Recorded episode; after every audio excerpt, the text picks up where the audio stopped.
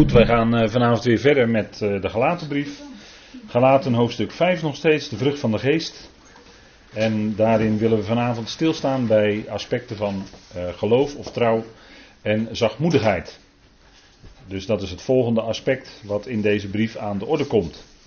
En het is goed om met elkaar Gods woord te delen en dat willen we vanavond doen. Maar voordat we dat gaan doen wil ik graag eerst met u bidden.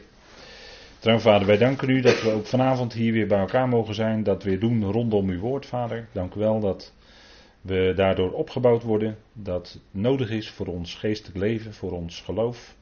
Voor onze dagelijkse levenswandel. Om opgebouwd te worden door uw woord, vader. Dat is de kern. Vader, als dat ontbreekt in de gemeente, dan ontbreekt eigenlijk alles. Om de ingrediënten te hebben tot groei, tot geestelijke groei. Vader, en daarom bidden we u om wijsheid, daarom bidden we u om leiding door uw geest, ook deze avond. Leid ons in dat woord van u, Heer. Dank u wel dat we daardoor mogen zien wie u bent. En Vader, dat is altijd goed om omhoog te kijken naar u. Vader, en pas daarna naar de wereld om ons heen. En dan kijken we toch anders. We danken u, Vader, dat u ons leven heeft veranderd door uw woord. Dat u ons heeft gegrepen, ons heeft geroepen. En uiteindelijk zijn we gaan beseffen, Vader, dat u ons al voor de nederwerping van de wereld had uitgekozen in Christus. Om bij dat lichaam te horen, om van Hem te zijn en zo ook vandaag in ons dagelijks leven dat woord tot ons te nemen.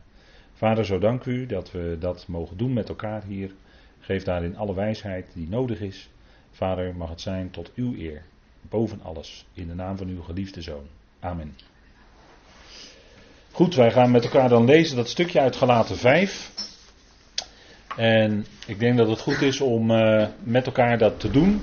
Even dat stukje waar de vrucht van de geest in staat. En wij uh, willen dan lezen vanaf uh, vers 22. Galaten 5, vers 22. Tot en met het hoofdstukje uit. Dus tot en met vers 26. Waarin het dus gaat om de praktijk. Hè. Hier is Paulus ook weer heel praktisch bezig. En dan lezen we daar, de vrucht van de geest is echter liefde, vreugde, vrede, geduld, mildheid, goedheid, geloof, zachtmoedigheid, inhouding. Tegen zulke dingen is de wet niet. Wie nu van Christus Jezus zijn, kruisigen het vlees tezamen met de hartstochten en begeerten. Indien wij leven in de geest, volgen wij in de geest ook de grondregels op. Laten wij niet aanmatigend worden, elkaar uitdagend, elkaar benijdend. Tot zover even dit stukje. En we zijn de vorige keren bezig geweest met geloof. En de laatste keer ook met trouw. En daar wil ik toch nog even op doorgaan.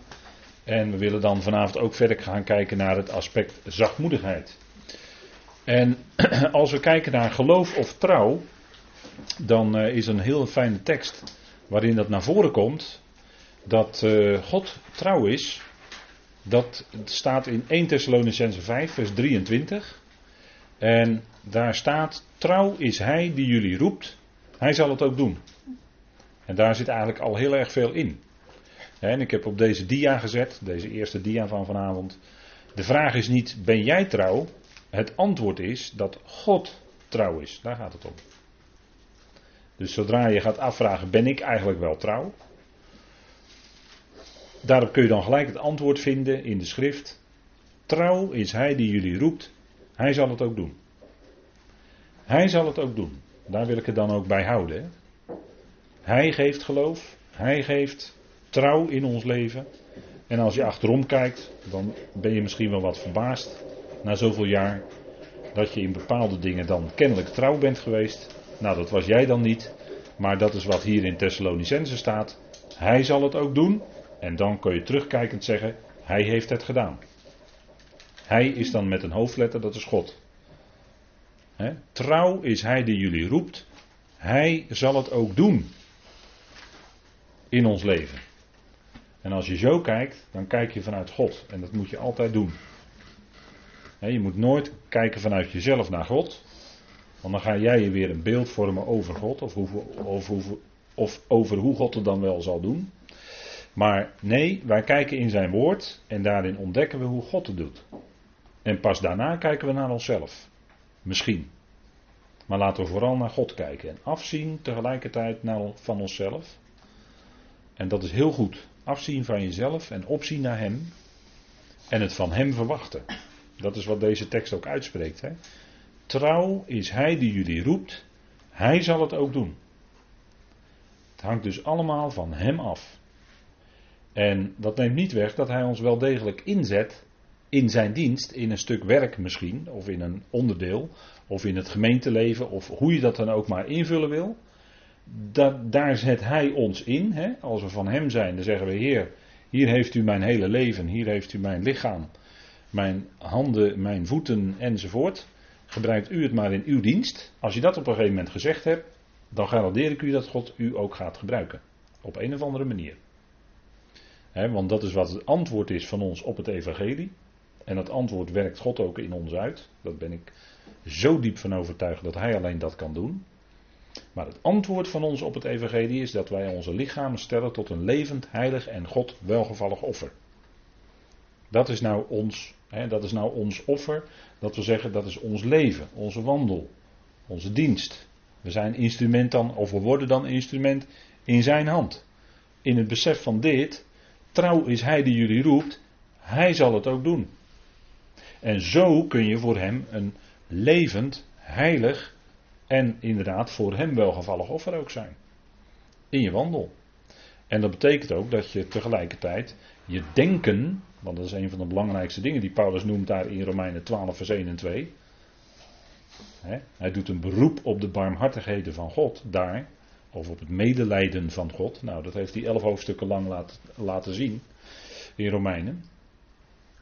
Maar dat wij onze denkzin, dus ons denkzintuig, zouden laten vernieuwen door het woord. tot de vernieuwing van uw denkzin. En wat staat er dan? Wordt niet gelijkvormig aan deze eon. Want deze eon is een boze eon. Waarin de boze het dus voor het zeggen heeft. En waarin de boze op allerlei manieren op de mens inwerkt. En zondag ging het weer even over de wapenrusting. Hè? Nou, we hebben die wapenrusting om te kunnen standhouden, te kunnen staan tegen de strategieën van de tegenwerker. En die strategieën, dat, zijn, dat is altijd dezelfde. Als je die eenmaal kent, dan kun je dat daarna ook steeds heel snel herkennen. En de strategieën van de tegenwerker, daar uh, zullen vanavond nog wel wat dieper op ingaan. Als het gaat over het aspect van zachtmoedigheid. Maar daar hoop ik dan ook met u te komen. Maar dan is het zaak om te kunnen standhouden, te kunnen staan tegen de misleiding, tegen de strategieën van de tegenwerker. En hoe werkt die? Nou, die werkt op allerlei manieren op ons in, of wil vat op ons leven krijgen. En dat is allereerst bij gelovigen te proberen dat woord van God te verdraaien. De gelovige op een verkeerd been te zetten aangaande het woord van God. En dat is al zo oud als de eerste mens, zoals u weet. Hè? Altijd gaat het om dat woord van God. Is het ook dat God gezegd heeft? Kan het ook anders zeggen? Ja, dat staat er wel, maar dat moet je anders zien. Of dat staat er wel, maar dat zie ik anders. Nou, ik zeg dan altijd, het staat daar. Dus het is dan zo zoals het daar staat.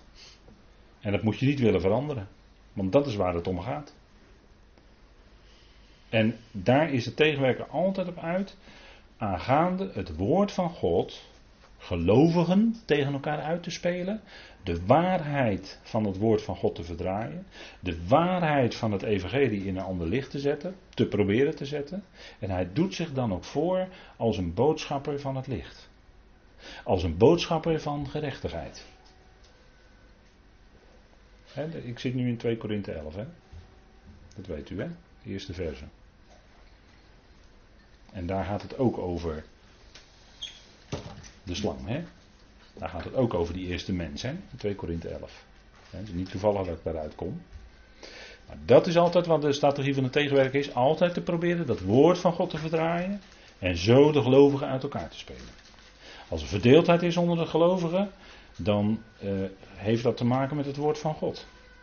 Zodat er in kringen wordt gezegd, laten we maar niet te diep bijbelstudie gaan doen, want dat verdeelt alleen maar. Moet nagaan wat er dan gezegd wordt. Hè? Hoe wil je dan bij elkaar komen? Als humanistische club of zo? leuk, lief en gezellig en aardig met elkaar doen? Vanuit humaniteit? Zo op die manier bij elkaar komen? Nou, dan ben je de naam gelovige niet waard hoor. De naam gelovige ben je waard als je je woord van God centraal stelt. Dan ben je het waard. En niet anders. Nou, trouw is hij die jullie roept, hij zal het ook doen. Dat is wat Paulus ons schrijft. Hè? Hij zal het ook doen. Dus wij hoeven zelf niet de dingen voor elkaar te boksen of te regelen of te, naar onze hand te zetten. Nee, hij zal het doen. We volgen de principes van zijn woord. En dat is leidend voor ons persoonlijk leven en dat is ook leidend voor ons gemeenteleven. De principes volgen van Gods woord. Daar gaat het allemaal om. En God is trouw. En als er dan gelovigen zijn die trouw zijn, nou dank God er dan voor, want dat heeft God dan in jou bewerkt. Want je wou toch niet zelf met die veren gaan uh, pronken? Nee, die eer is alleen aan Hem, uiteraard. Nou, het woord van God. Hè, we hebben het over trouw. Nou, als we het nu over een betrouwbaar en een geloofwaardig woord hebben, dan is dat dit, dit, zegt Paulus tegen Timotheus, die zijn opvolger was, die dus ook anderen moest gaan onderrichten, en dat al waarschijnlijk al deed. Dit is een betrouwbaar en geloofwaardig woord, hè, betrouwbaar slash geloofwaardig, hè, dat kun je op die manier vertalen. Dat Christus Jezus in de wereld kwam om zondaren te redden.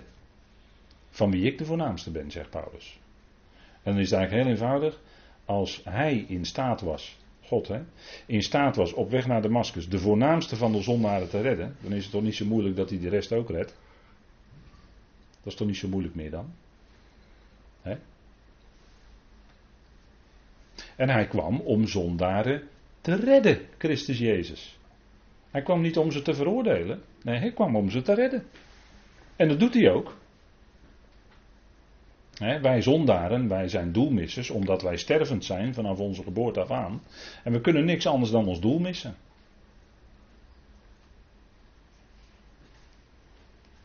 Dat, dat is nou eenmaal uh, ons ingebakken. We werden eerst ingezet, zegt Paulus zelfs in Romeinen 5, als zondaren. Hè? Als zondaren ingezet zelfs. En vervolgens, dat had de bedoeling om later als rechtvaardigen ingezet te worden. Dat is geweldig, hè? En dat betreft niet alleen de gelovigen, maar dat betreft iedereen. Ook degenen die nu niet tot geloof komen in hun leven. Want Paulus zegt in 2 Thessalonicense 3 dat het geloof niet alle deel is. Geloof is nu niet aller, zegt hij dan. Hè? Geloof is nu niet voor allen, nee, is alleen voor het lichaam van Christus bedoeld. In deze tijd van genade wordt alleen het lichaam van Christus uitgeroepen. God is niet bezig zijn zichtbare koninkrijk op aarde op te bouwen in deze tijd, maar God is bezig de gemeente uit te roepen in deze tijd. Wat is het werk wat Christus nu doet? Dat is de roeping, de opbouw en de totstandkoming van de gemeente die het lichaam van Christus is. Dat is het werk van Christus in deze tijd. Niet zijn stichten van zijn zichtbare koninkrijk op aarde, zoals ten onrechte veel christenen denken. Dat is niet zo. Dat is niet het werk wat Christus nu doet. Kijkt u maar in de wereld om u heen. Is hij bezig zijn koninkrijk op te bouwen? Nou, dat begint in Jeruzalem hoor.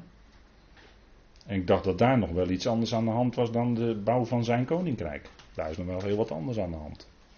He, moet eerst nog heel veel gebeuren voordat dat daar gaat beginnen. Dus dat is niet vandaag, vandaag de dag niet aan de orde. Vandaag de dag aan de orde is dat Christus Jezus zijn gemeente roept en opbouwt.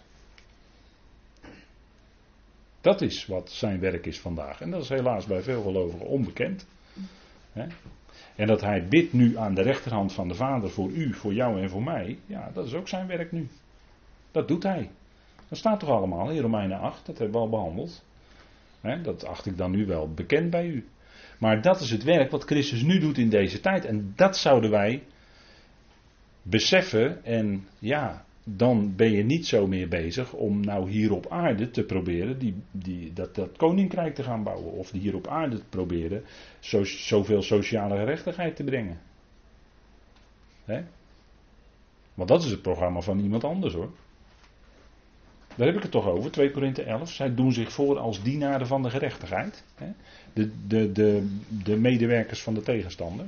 De boodschappers die hij erop uitstuurt. De, de agenten in deze wereld, de wereldveranderaars. Dat zijn vaak hele andere mensen dan u denkt. Nou, ik ga daar nu niet te diep op in. Dat is weer een heel ander onderwerp. Maar hij kwam in deze wereld om zondaren te redden. En dat doet hij ook. Wij zijn de zondaren, wij kunnen vanuit onszelf niet anders dan zondigen. En hij is redder. En wat doet hij dus? Redden. Dat zegt zijn naam toch? Yeshua is redder. Nou, dat is hij. En dat doet hij ook. Hij kwam om de zondaren te redden. En dat is een betrouwbaar en een geloofwaardig woord. En dat is een ander wordt voorgehouden. Als jij nou niet kiest voor, of als jij nou niet anders gaat gedragen, dan ga je voor eeuwig verloren. Dat is niet de boodschap die wij brengen. Wij brengen deze boodschap die hier staat. Christus Jezus is in de wereld gekomen om zondaren te redden. Dat is liefde. Daar zit liefde van God achter. dat is de boodschap die we zouden uitdragen. Niet alleen met onze woorden, maar ook met ons, hoe wij zijn in onze gedragingen. Nou, dat is dus een betrouwbaar en een geloofwaardig woord, zegt Paulus. Nou, daar houden we dan maar bij. Hè? De Heer zelf, wie is er nog meer trouw? Hè? Eh, daar hebben we het gehad over God zelf, hè? die trouw is en die het ook doen zal. We hebben het gehad over zijn woord, dat het woord van hem betrouwbaar is. En als we het nou hebben over de Heer, nou, de Heer is trouw, zegt Paulus, die u zal versterken en bewaren voor de boze. hij zegt, de Heer is trouw. Nou, laten we het even met elkaar opzoeken in 2 Thessalonicense 3. Daar was ik daarnet al even, maar laten we het maar even met elkaar opzoeken. Dat is altijd wat beter om uh, op te zoeken dan uit je hoofd te citeren. als je bij elkaar op de koffie zit en je hebt het over de Bijbel, nou pak die Bijbel dan erbij. En doe hem dan open. als je het daar toch over hebt. Lijkt me toch een van de hoofdonderwerpen onder gelovigen. Dat je dus over zijn woord praat met elkaar bij de koffie. Dan neem je een koekje bij, maar ondertussen praat je gewoon lekker over dat woord. Kan hè, kan allemaal. Of het gebeurt onder gelovigen altijd, dat is, dat is heel wat anders. Maar goed, we lezen 2 Thessalonicense 3. En er staat verder, broeders, bid voor ons, en ik hoop dat u dat ook bidt, dat het woord van de Heer zijn loop mag hebben, of snelle voortgang mag hebben, en verheerlijk mag worden, zoals bij u. Bid u dit gebed wel eens? gelijk even heel praktisch worden. Bid u dit gebed wel eens? Dat het woord van de Heer snelle voortgang mag hebben en dat het verheerlijk mag worden. want daar gaat het toch om, daar, daarvoor brengen wij dat woord toch uit. Dat het woord en daardoor de Heer verheerlijk mag worden. Dat, dat, is ook waarvoor wij het woord in de allereerste plaats spreken. Dat is in de allereerste plaats tot eer en verheerlijking van degene die dat woord geeft. Dat is tot eer van God dat je het woord op de, op de hoogste plaats zet als gemeente. Dat is tot eer van God. Daarmee eer je de God die dat woord geeft. En daarom zouden wij steeds Gods woord centraal blijven stellen. Hè? Dat is het allerbelangrijkste. Want daar hebben we al onze voeding en, en alles wat je maar kan bedenken, hebben we daaruit.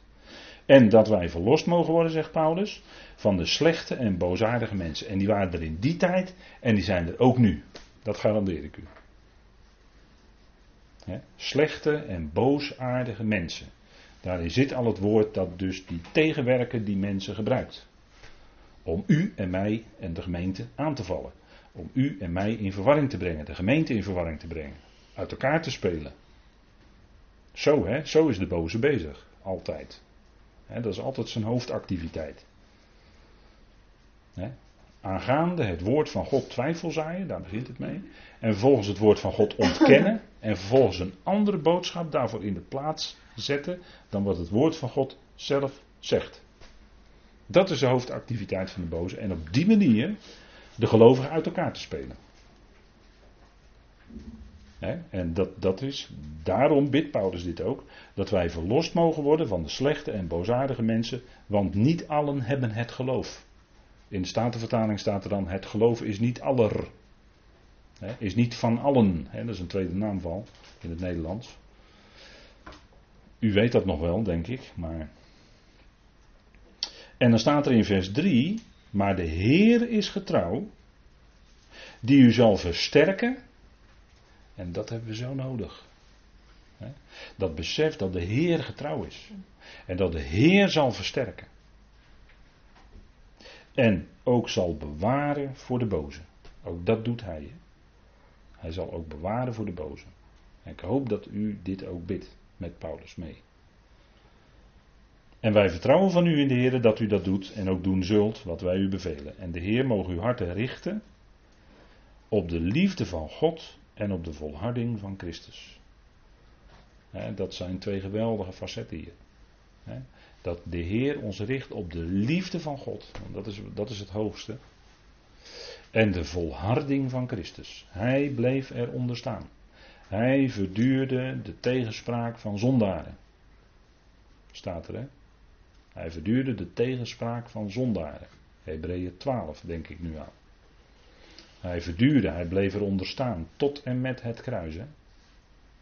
Hij heeft dat kruis verduurd. Hè? Hij bleef eronder staan. En de tegenspraak, en het woord tegenspreken, dat betekent vanuit het Grieks heel letterlijk in plaats van zeggen. Dus mensen die tegenspreken, die willen eigenlijk hun eigen mening of hun eigen opvatting in plaats van het evangelie zetten.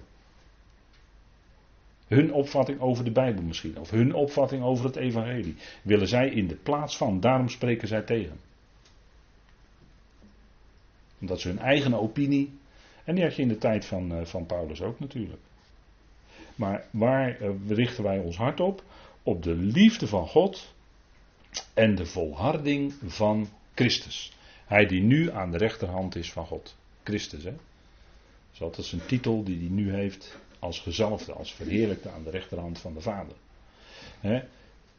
De volharding, dus hij bleef eronder staan. Onder dat lijden, onder die verdrukkingen. En hoe kon hij dat? Omdat hij doordrongen was van de liefde van God. Dat kon hij omdat hij wist dat Vader hem ook zou opwekken uit de dood. En daarom kon hij zelfs doorgaan tot en met het kruis. En hij keek daar als het ware in geloof doorheen naar de heerlijkheid die Vader hem zou geven in de opstanding. En Vader heeft dat geloof niet beschaamd gemaakt, want hij maakt nooit ons geloof beschaamd. zij die geloven zal hij niet te schande maken, zegt het woord toch? Nou, dat heeft hij allereerst en in hoogste instantie aan zijn eigen zoon bewezen. En wat voor een enorme vrucht heeft dat werk van Christus. En hij is trouw. Denk erom dat de Heer Jezus Christus aan de rechterhand van de Vader een voorbidder is die daarin volhardt in die voorbeden. Hij zei, dat, die voorbeden voor ons die stokt niet. Nee, die, daar gaat hij mee door. Hij bidt voor ons. Hij komt op bij de Vader voor ons. He, opdat wij ook zouden bewaard worden voor de boze. En nou, dan denk ik, nou, als je dat beseft, dat hij zo bezig is en dat hij u, jou en mij zo lief heeft, als je dat beseft, ja, dan dat, dat doet wat van binnen, denk ik bij je. Dat is geweldig eigenlijk.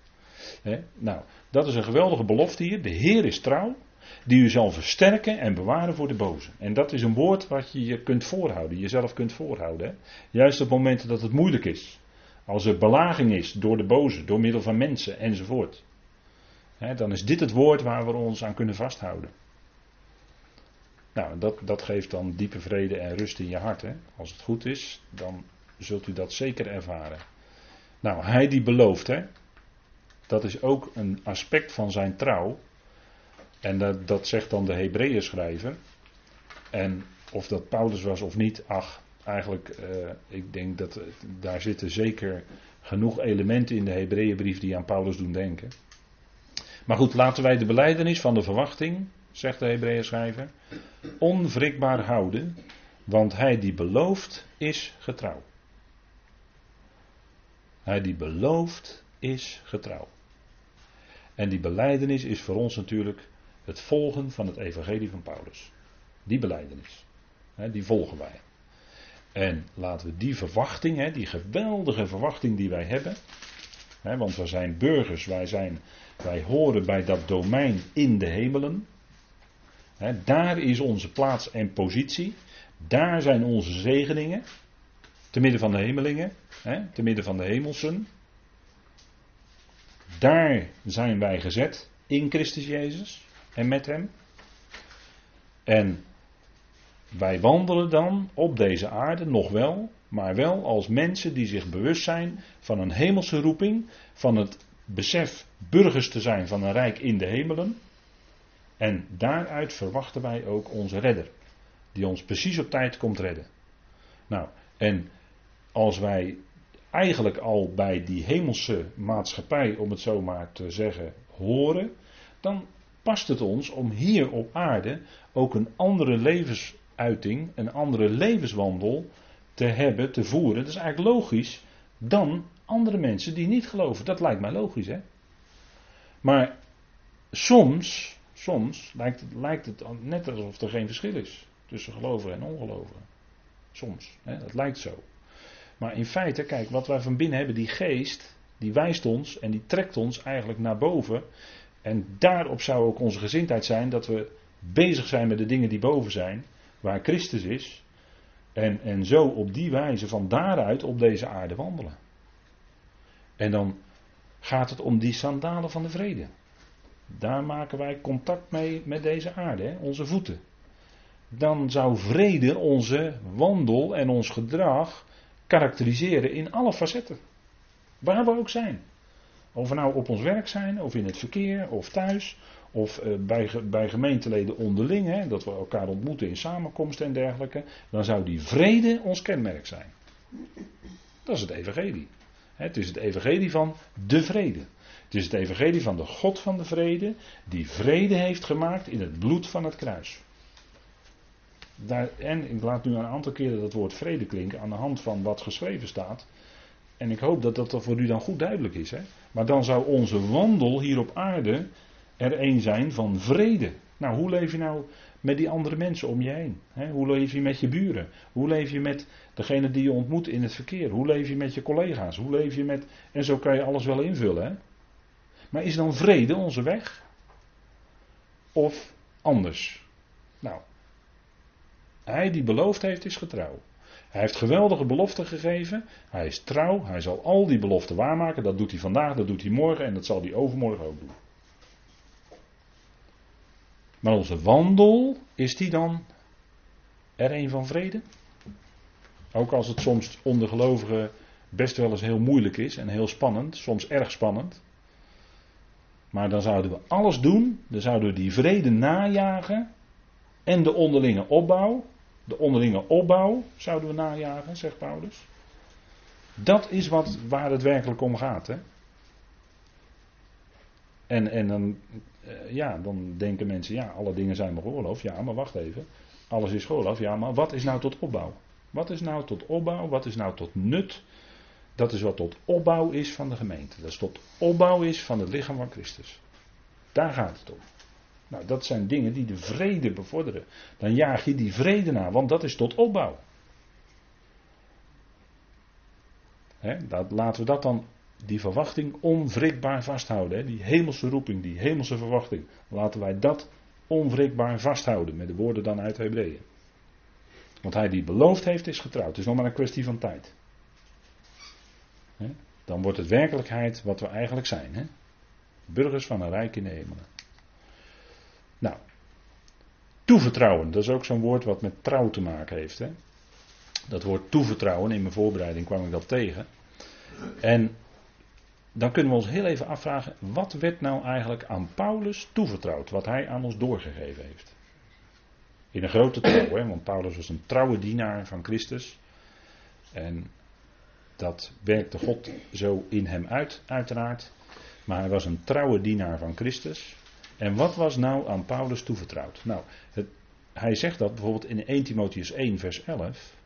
Daar zegt hij, uh, dat is, hè, die boodschap die hij brengt, dat is in overeenstemming met het evangelie van de heerlijkheid van de gelukkige God, dat mij toevertrouwd is, zegt hij.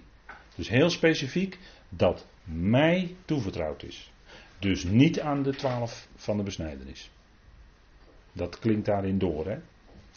Want een van de eerste dingen in het eerste hoofdstuk van Timotheus, wat Paulus dan tegen zijn opvolger zegt, is dat hij zou sommigen bevelen geen andere leer te leren.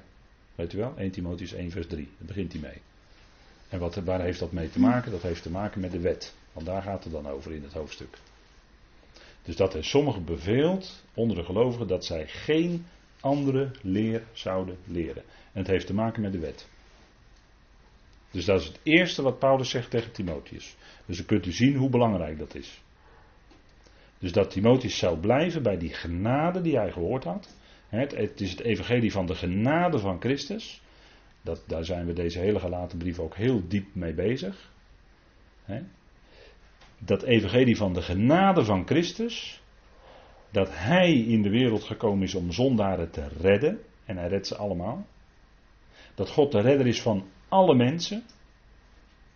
Dat God dus genade schenkt. Dat God ieder zal rechtvaardigen. Dat God ieder met zich verzoent door de dood van de zoon. Dat hij aan de gemeente een hemelse roeping geeft. Dat hij uiteindelijk alles in alles zal zijn. Dat zijn allemaal aspecten van het evangelie van de heerlijkheid van God, dat, van de gelukkige God, dat aan Paulus is toevertrouwd. Dan noem ik het even heel snel achter elkaar, hè, die elementen. Maar dat is het, daar gaat het hier om. En dat zou Timotheus dan ook verder aan die gelovigen doordragen. En hij zou enkele die dat doen bevelen geen andere leer te leren. En dat, zou, dat zou je nu eens in deze, nu vandaag zou je dat eens moeten doen. Dan moet je eens kijken wat er dan gebeurt. Daar zit men niet op te wachten hoor, dat je dat gaat zeggen tegen mensen. Maar het gebeurt wel. het gebeurt wel. Dat mensen, mensen elkaar uitnodigen op de koffie om dan eh, de wet, met de wet te komen. Om de wet op te dringen aan gelovigen. Dat gebeurt allemaal. En eigenlijk zou Timotheus, iemand als Timotheus, zou daar iets van moeten zeggen. Nou, want het gaat om het evangelie van de heerlijkheid van de gelukkige God. En wat staat in dat evangelie centraal? Genade. Daarin staat genade centraal. Dat is het fundament, dat is een van de absolute fundamentele aspecten van het evangelie van Paulus. Genade. En dat is juist wat hem onderscheidt van de twaalf. En daarom is die gelaten brief ook zo belangrijk. Daar komt het natuurlijk glashelder aan de orde. En dat is aan Paulus toevertrouwd. Nou, dat zouden wij dan ook bewaren. Bewaar of bewaak, zegt hij tegen Timotheus. Bewaar het aan jou toevertrouwde. Wat je van mij gehoord hebt, zegt hij dan. Wat je van mij gehoord hebt, van Paulus. Nou, wat werd aan Paulus toevertrouwd? De heroudsboodschap, hè, zegt hij in Titus 1, vers 3. De heroudsboodschap is aan hem toevertrouwd. Nou, dat, dat hebben we net al even met elkaar eh, besproken, hè. Die heroudsboodschap, wat dat dan inhoudt. Hè. Titus 1, vers 3. We zullen het even met elkaar lezen. Titus 1. En er staat in vers 1, Titus 1, vers 1. En Titus betekent uh, wilde duif. Hè? Nou, een duif uh, is ook iemand die vrede brengt, dus vind ik wel toepasselijk. Hè? Waar de duif ook heen fladdert, maar overal brengt hij vrede, denk ik dan. Nou, dat zal Titus ook gedaan hebben. Paulus, een slaaf van God, staat er dan vanaf vers 1. Een apostel van Jezus Christus, overeenkomstig het geloof van de uitverkorenen van God en van de kennis van de waarheid, die in overeenstemming met de godsvrucht is. In de verwachting van het eonische leven dat God, die niet liegen kan, voor de tijden der eonen beloofd heeft en hij heeft op de door hem bestemde tijd zijn woord geopenbaard. dus hij heeft niet alles tegelijkertijd geopenbaard, maar in de juiste tijd. Door de prediking of de heroudsboodschap die aan mij toevertrouwd is, overeenkomstig het bevel van God onze redder. Nou, ik denk dat dit hele duidelijke woorden zijn. Hè? Hij heeft het over de verwachting van het eonische leven. Wij leven in die verwachting. Wij hebben dat eonische leven door de geest eigenlijk al ontvangen. Hè?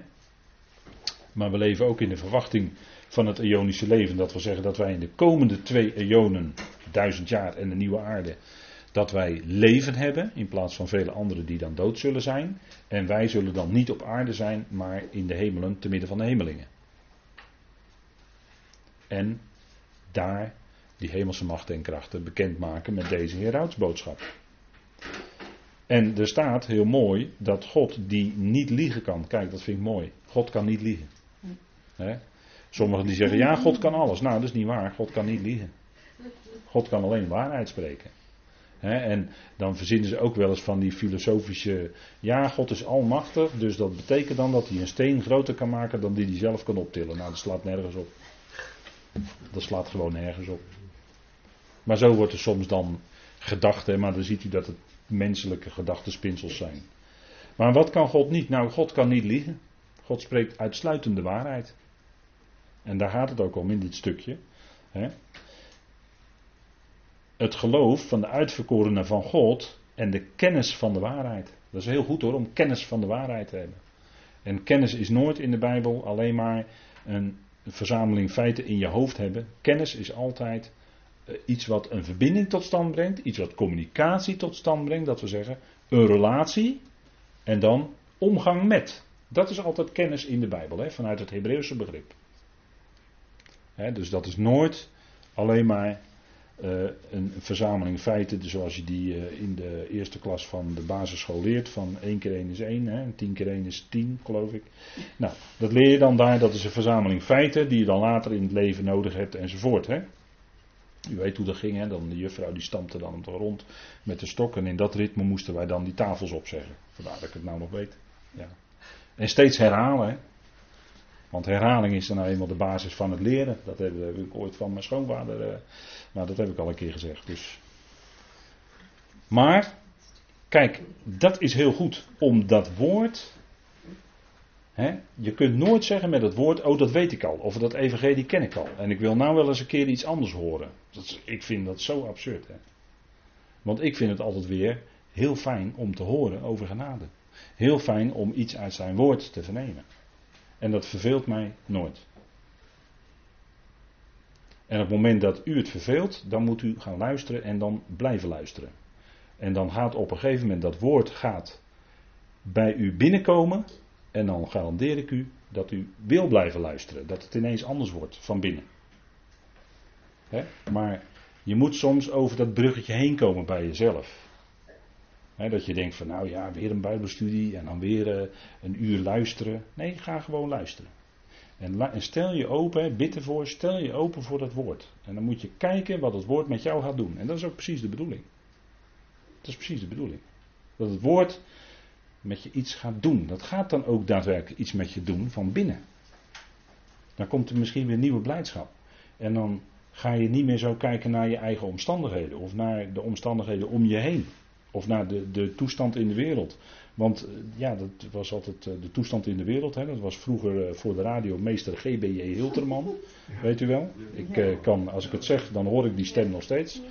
Maar die had het altijd over de toestand in de wereld. Maar ja, dat was nooit veel goeds te melden. Er was nooit veel goeds te melden.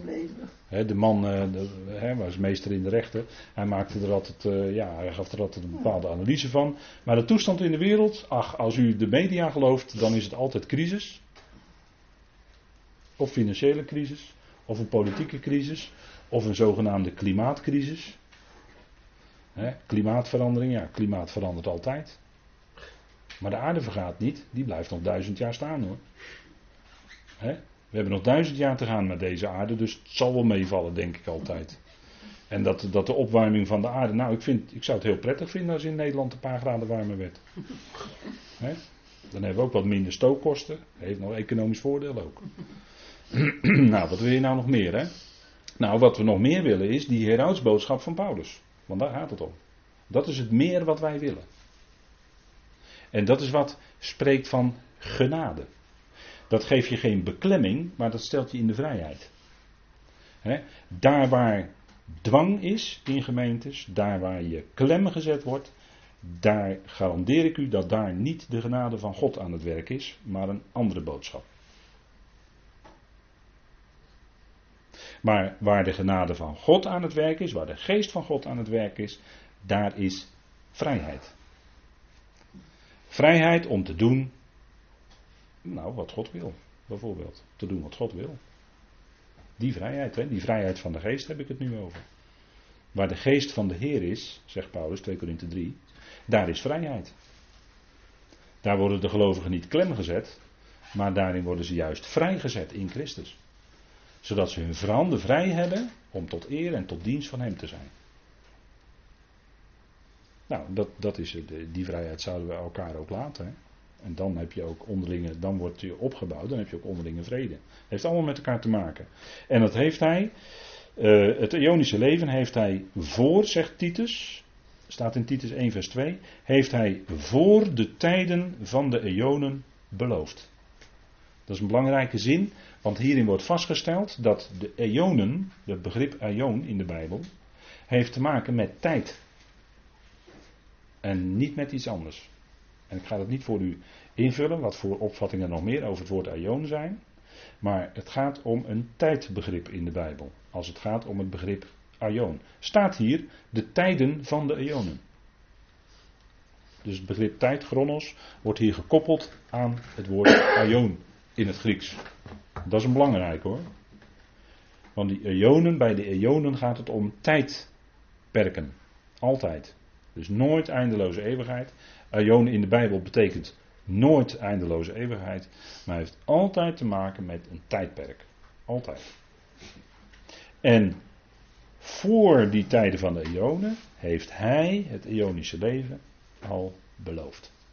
Aan degene die dat zouden ontvangen. Nou, hier gaat het natuurlijk om de gemeente, lichaam van Christus. En heeft het op de door hem bestemde tijd, want de woorden die Paulus mocht spreken, de onnaspeurlijke rijkdom van Christus, dat was verborgen. Dat was verborgen totdat Paulus het mocht onthullen. Dat was een geheimenis. Totdat Paulus het onthulde. En daarom staat hier ook, op de door hem bestemde tijd, op de door God bestemde tijd, heeft hij het in zijn woord geopenbaard. Hè? Onthuld. Dus dat wachten op een bepaalde tijd en toen werd het onthuld en daar gebruikte God Paulus voor dat is wat hij hier zegt. En dan zegt hij, dat is de Herautsboodschap die aan mij is toevertrouwd. En dus niet aan de twaalf, want die hebben een andere Herautsboodschap toevertrouwd gekregen. Maar daarover, als u daarover wil horen, dan verwijs ik nogmaals terug naar de studies over, over Galaten 2, vers 7 tot en met 10. Toen hebben we daar een keer of 6, 7 bij stilgestaan. En heel uitvoerig hebben we naar die verschillen gekeken. En als u dat nog eens wil, wil horen, nou goed, pak die studies dan weer erbij. Ga lekker luisteren. En luisteren kun je overal. Luisteren kun je als je in bed ligt, luisteren kun je op de fiets, luisteren kun je als je loopt, luisteren kun je als je in de auto zit. Je kan overal luisteren. geweldig hè, die oordopjes. Ik vind het een uitvinding hoor. je kan er veel goeds door naar binnen laten komen. Nou, toevertrouwen, wat, kun je, wat werd het nou Paulus toevertrouwen? De Herautsboodschap. Hè? En wat nog meer, hij zegt nou, aan mij is een beheer toevertrouwd. Laten we het even met elkaar opzoeken in 1 Korinthe 9. 1 Korinthe 9, wat werd nou aan Paulus toevertrouwd?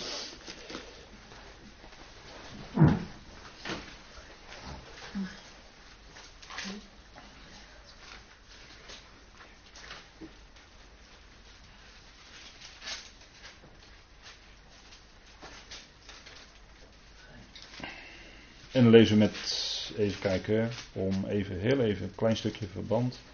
Vanaf vers 16, dan zegt hij, als ik het evangelie verkondig, 1 Corinthië 9 vers 16, is er voor mij geen roem. De noodzaak is mij immers opgelegd. En wee mij als ik het evangelie niet verkondig. Want als ik dat vrijwillig doe, heb ik loon. Maar als ik het onwillig doe, is het beheer mij toevertrouwd. Dus Paulus had het beheer over dat evangelie toevertrouwd gekregen. En dat is natuurlijk het specifieke evangelie wat hij mocht verkondigen. En dat is allereerst, de kern is dat Christus Jezus natuurlijk kwam als redder, dat hij kwam en dat hij gestorven is, begraven is en ook is opgewekt op de derde dag. Dat is de kern. Maar bij Paulus komt er natuurlijk nog veel meer naar voren.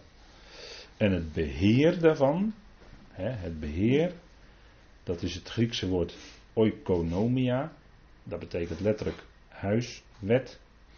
En dat beheer, dat is uh, in het Engels vertalen ze dan administration. Dat is het Engelse of Amerikaanse woord voor een regering. Hè. Een regering is een administration. In, in Amerika heb je nu de officieel dan voor, voor ons allemaal, officieel naar buiten toe, is het de Obama Administration. En dat zeg ik zo, omdat in werkelijkheid hele anderen aan de touwtjes trekken en Obama ingezet wordt. En over een tijdje, in november geloof ik, zijn er weer verkiezingen, wordt er weer een andere persoon ingezet. Maar de werkelijke personen die achter de, achter de coulissen aan de touwtjes trekken, en die het in feite het beleid ook bepalen allemaal, dat zijn hele andere mensen. Dat zijn hele andere figuren. maar nu wordt Obama ingezet en daarvoor werd Bush ingezet en Bush senior en Clinton en noem ze allemaal maar op. Maar dat zijn allemaal als het ware marionetten die gebruikt worden in de handen van. zo werkt dat systeem. En administration, dat wil dus zeggen beheer. Nou, aan Paulus is dat beheer toevertrouwd van het evangelie en van de geheimenissen. en u ziet op dat plaatje daar uh, ruïnes van uh. Dus als u nog eens in Griekenland komt, dan uh, kunt u daar Korinthe bezoeken en dan kunt u ook die ruïnes, de oude stad, de oude havenstad, kunt u bezoeken. Dat is op zich wel eens de moeite waard. Misschien kan je wel eens tegen elkaar zeggen volgend jaar in Korinthe, in plaats van volgend jaar in Jeruzalem. Of volgend jaar in Efeze, dat is ook wel aardig misschien. Een keer in Efeze kijken. Want Efeze trouwens, als we het nou toch even daarover hebben. Efeze was toen de tijd ook een hele belangrijke stad. Het was eigenlijk in het toenmalige rijk was het de derde stad na uh, Alexandrië. En er was nog een hele grote stad in die tijd. En ben ik even, sorry, ben ik even de naam van kwijt. Maar het was in, in ieder geval in die toenmalige wereld was het de derde stad. Dat heb ik nooit zo beseft. En onlangs las ik dat. En dan kom je toch wel onder de indruk. En dan altijd hangt aan de Efezebrief. Het is niet feitelijk zo. Het was een rondzendbrief. Maar die is ongetwijfeld ook in Efeze gelezen. Paulus is daar ook geweest in Efeze. En dat was dus toen de tijd ook een hele belangrijke stad. Net zoals Rome een grote stad was in dat Romeinse Rijk, de hoofdstad feitelijk, zo was Efeze ook een hele grote stad. En misschien is het dan toch niet zo vreemd dat die twee grote brieven van Paulus, dat die, naar die, steden, dat die bij die steden horen. Dat is misschien niet zo gek. Maar goed, dat is even historisch gezien. En voor de rest gaat het natuurlijk om de geestelijke inhoud, dat is veel belangrijker. Maar aan Paulus werd dus het beheer toevertrouwd, het beheer van de geheimenissen van God en hij heeft heel wat van die geheimenissen, die tot zijn bediening aan toe geheim achtergehouden werden, heeft hij mogen onthullen. Nou, ik denk dat het toch belangrijk is dat we dat beseffen. Want uh, de boodschap van Paulus verschilt nu eenmaal zeer met die van de twaalf. En met de rest van de Bijbel. Hè, wat, uh, wat zondag ook heel even fijntjes nog gezegd werd. Dat uh, als je de, de brief van Paulus uit de Bijbel zou halen dan zou je niet, dan zou je niet die Bijbelse boodschap overhouden die wij nu kennen. Dat God alles in alle wordt en dat hij met die hele schepping tot zijn doel gaat komen. Tot die gedachte kun je dan niet komen op grond van de rest van de Bijbel. Dus dat is toch iets unieks hoor. Die, uh, die verzameling brieven van Paulus die gewaard, bewaard zijn gebleven. Dat is natuurlijk Gods werk ook geweest. Die heeft dat bewaard. En uh, al die andere geschriften natuurlijk ook. Maar specifiek die brieven van Paulus, daarin komt zoveel heerlijkheid naar voren. Ja, dat zou je allemaal niet hebben als je de rest van de schrift alleen maar zou hebben. Dus dat is wel, wel degelijk erg belangrijk hoor. Maar goed, daar zijn we ook volop mee bezig en dat is goed. Wat is aan Paulus toevertrouwd? Nou, gelaten 2 vers 7, daar had ik het net al over. Toen zij zagen dat aan mij, hè, Petrus, Jacobus en Johannes, die zagen dat aan Paulus het evangelie van de voorhuid, hè, dus van de onbesnedene, was toevertrouwd. En dat zijn dus duidelijk twee verschillende evangeliën. Het evangelie van de besnijdenis en het evangelie van de vooruit. Heel duidelijk twee lijnen in de schrift. Twee evangeliën. En het schilderij wat u hier ziet is Paulus. En uh, dat is een weergave, natuurlijk een kunstzinnige weergave door een schilder. Paulus en um, Barnabas in Lystra. Toen wilden ze aan hen gaan offeren, weet u wel. Toen noemden ze Paulus Zeus en Barnabas noemden ze Hermes. En ze wilden aan hen offeren grond van dat wat ze zeiden. Maar dat verhinderden zij terecht. Want dat is helemaal niet zo belangrijk. Zij waren slechts de boodschappers. Zij moesten God eren. Maar aan hem was dus het evangelie van de vooruit toevertrouwd. Dat is aan Paulus toevertrouwd. Hè? Dus als we de schriften volgen, wordt het duidelijk. Hè? Kijk, en als je nou mensen. Hè, Paulus had mensen om zich heen. En in een aantal die zo in de brieven naar voren komen, kun je ook zien dat God in die mensen een stuk trouw gaf. En dat zegt Paulus ook. bijvoorbeeld een Timotheus. Timotheus was hem gevolgd. En dan zegt hij: Daarom heb ik Timotheus naar jullie gestuurd, die mijn geliefde en trouwe zoon is in de Heer.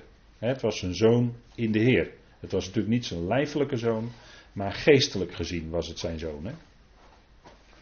Timotheus. Mooie naam, betekent waardevol, waardevol voor God. Of je zou ook kunnen zeggen waardevol door God. Dat is misschien nog beter. He? Time, dat betekent waarde. En Theus, dan hoort u het al, dat is Theos, he, de plaatsen, dat is God. Waardevol voor of door God. En hij is mijn geliefde en trouwe zoon in de Heer. Timotheus was Paulus gevolgd. En wel volledig gevolgd. He? Zullen we dat eens met elkaar lezen? Hoe ver Timotheus daarin met Paulus mee is gegaan. 2 Timotheus 3 lezen we dat. 2 Timotheus 3. En, en wat is Timotheus? Hè, als u die eerste verse van Timotheus zou lezen, van 2 Timotheus 3, hè, dat hoofdstuk, 2 Timotheus 3. Als u die eerste verse leest, dan schetst Paulus hoe de mensen zullen zijn in de laatste dagen. Nou, dat zijn mensen, uh, laten we maar zeggen, het christendom als, als groot geheel, hè, als christendom. Hoe de mensen daarin zijn, nou, Paulus schildert hoe die mensen zijn, haarscherp met die bewoordingen die hij gebruikt. Hè, in uh, eh, 1 vers 1 tot en met 5. En als je dat dan leest en je zet daar dan tegenover wat Paulus zegt over Timotheus, wat een enorm contrast is dat dan. Wat een enorm verschil. En wat zouden we dan een voorbeeld kunnen nemen aan een Timotheus? Om dat gedrag van Timotheus na te volgen. dat zou fantastisch zijn. want Paulus zegt van Timotheus in 2 Timotheus 3, vers 10: Jij echter volgt mij volledig. Let op het woordje volledig. Jij echter volgt mij volledig. In onderwijzing. Nou, dat is al heel wat hoor. Als je Paulus in zijn onderwijzing volledig volgt, dat is al heel wat. Want jonge, jonge, jonge, jonge, wat is Paulus bestreden geworden? En on, oh, oh, oh, wat wordt Paulus vandaag aan de dag nog steeds bestreden? Onvoorstelbaar. Maar wat is dit dan bijzonder, wat over een Timotheus gezegd wordt? Hè? Jij echter volgt mij volledig in onderwijzing. Beweegreden. Dus ook zijn motieven. Timotheus ging nauw met Paulus om, ging nauw met Paulus mee en leerde ook Paulus motieven kennen. En daar kom ik zo meteen heel even op terug, op die motieven. Voornemen.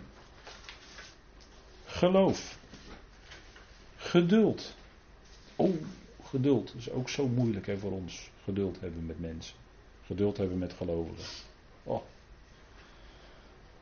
Dat is, dat is niet zo makkelijk hoor, geduld. Dat is helemaal niet zo makkelijk. Als je als gelovige 10, 20, 30, 40 jaar met elkaar omgaat in een gemeente, dan is geduld niet zo makkelijk meer hoor. Liefde, denkt u daarvan? Liefde. Dat is eigenlijk de hoogste norm voor ons. Paulus zegt: Oké, wil je navolger van God zijn? Wil je navolger van God zijn? Goed. Zegt Paulus in Efeze 5: Word dan navolgers van God als geliefde kinderen en wandelt in de liefde. Dat is de hoogste norm. Hoger is er niet. Maar daar zit alles in. In de liefde. En daarom bespreken we ook de vrucht van de geest zo uitgebreid. Want in, dat begint met liefde en daar zit eigenlijk alles in. Volharding, hebben we meer hè. Eronder blijven, betekent dat letterlijk. Hypomone in het Grieks. He? Eronder blijven betekent dat. Dus niet weglopen. Vervolgingen. Lijden. Zoals mij die overkwamen in Antiochië, in Iconium en in Lystra. En in Lystra werd hij gestenigd, hè? weet u nog? Hij werd gestenigd daar. Vervolgingen. Zoals ik die doorstond. En uit alle bergt de Heer mij. Kijk, Timotheus was Paulus volledig gevolgd. Dus ook in dat lijden. En Paulus voorzegde ook aan hem dat hij lijden zou meemaken. Daarom zegt hij ook verschillende keren in deze brief tegen Timotheus: Leid kwaad met het evangelie. Het is eigenlijk heel gek dat je, als je met het evangelie op pad bent, als je dat uitdraagt, dat je dan tegelijkertijd ook kwaad zal moeten ondergaan. Kwaad lijden met lange ei. Dat is eigenlijk heel wonderlijk, want het is zo'n geweldige boodschap. En dan zou je denken, nou daar zitten de mensen nou echt op te wachten. Maar daar zitten ze niet altijd op te wachten op die boodschap. En waarom niet? Omdat in die boodschap onder meer, en dat is eigenlijk wel echt het kernpunt. Ja, natuurlijk gaat het om de liefde van God. Maar hoe is dat gebleken aan het kruis? Hè? Aan het kruis. Kijk, in die boodschap van Paulus staat het kruis centraal. Dat hebben we ook gezien en dat zullen we nog zien. Ook in Galaten 6, hè, als we dat hoofdstuk gaan bespreken, dan komen we ook weer het kruis tegen. En dat is een heel belangrijk facet, want kijk, aan het kruis werd die oude mens, werd die oude mensheid mede gekruisigd met Christus. En daarom, dat is de reden waarom mensen niet altijd op de boodschap van Paulus zitten te wachten. Dat roept namelijk weerstand op. Want als er van jouw oude mens door het kruis helemaal niets overblijft, ja, dan heb je daar moeite mee natuurlijk. Want het gaat ten koste van jouw vlees. Dan kun jij niet langer leven naar het vlees in feite. Als die boodschap goed vindt bij jouw land, die boodschap van het kruis, dan kun je niet langer, dan kun je niet langer leven naar het vlees. Dat, gaat, dat, dat, gaat, dat verhoudt zich niet met elkaar. En, en dat is het punt. Dat is het punt. Want het menselijke vlees, dat verzet zich tegen het onderwijs van God. En het onderwijs van God is het kruis. Hè? Dat is een hele diepgaande waarheid hoor, bij Paulus. Hè, dat, is, dat is de kern waar het om draait. En daarom komt hij in elke brief, bijna, vrijwel in elke brief, komt dat kruis of kruisigen komt naar voren. Hè, ons vlees, onze oude mens, is mede gekruisigd, tezamen met Christus. En daarom zegt Paulus ook, en dat lezen we elke keer in Gelaten 5, hè, lezen we elke keer, de, hè, staat erbij, uh, zij die van Christus Jezus zijn, die kruisigen het vlees, tezamen met de hartstochten en de begeerten, die kruisigen dus dat vlees. Hè. Dat betekent totaal, maar dan ook totaal negeren. Dat is de enige manier. Je kan, je kan proberen te strijden tegen het vlees, dat ga je altijd verliezen. Je kan proberen het vlees te verbeteren, onmogelijk. Vandaar ook dat het aan het kruis mee moest. Daarom is hij ook gekomen in de gelijkheid van het vlees der zonde. En namelijk om de zonde, de zonde te veroordelen in het vlees. Romeinen 8, vers 1 tot en met 3. De zonde werd veroordeeld in het vlees en daarom moest dat vlees aan het kruis. Om daar een einde aan te maken. Kijk, het kruis maakt een einde aan het menselijke vlees. Dat is ook menselijke eigenwil. Hè? Want die eigenwil van de mens, die kan, oeh, die kan zo sterk zijn. Oh. Maar dat is ook vlees.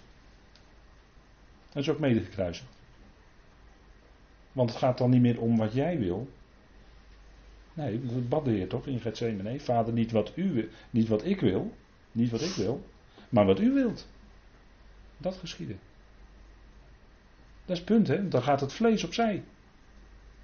Niet wat ik wil, maar wat u wil. En daarom zoeken wij ook naar de wil van God voor ons leven. Niet langer ons eigen wil, nee, de wil van God. Want dan gaat het vlees opzij. En willen wij de wil van God doen. Dat is de werking van het kruis in ons leven.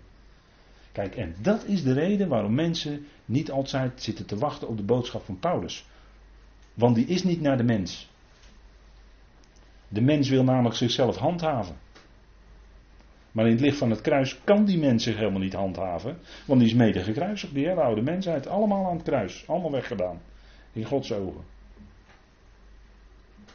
En dat is opdat zij die leven. Zegt Paulus aan 2 Korinthe 5. Niet langer zichzelf zouden leven. Dus hun eigen wil. Maar voor hem die voor hen stierf en opgewekt is. Dus dan wil je niet langer voor jezelf leven, maar voor hem. Dat is het grote verschil. En dat geeft ook werkelijke vrijheid in een mensenleven. Daarvoor ben je nou vrijgezet. Ben je af van het vlees, ben je af van die oude mens en kun je doen wat God wil. Dat is je vrijheid. En daarin is een mens werkelijk vrij. Nou, dat is de boodschap van Paulus. En Timotheus was Paulus gevolgd in al die dingen. Ook dus in dat lijden en die vervolgingen. Dat is moeilijk, dat is een moeilijke weg. Dat is niet makkelijk. En misschien is het goed om daar nu even over na te denken tijdens de pauze. Het is tijd voor koffie.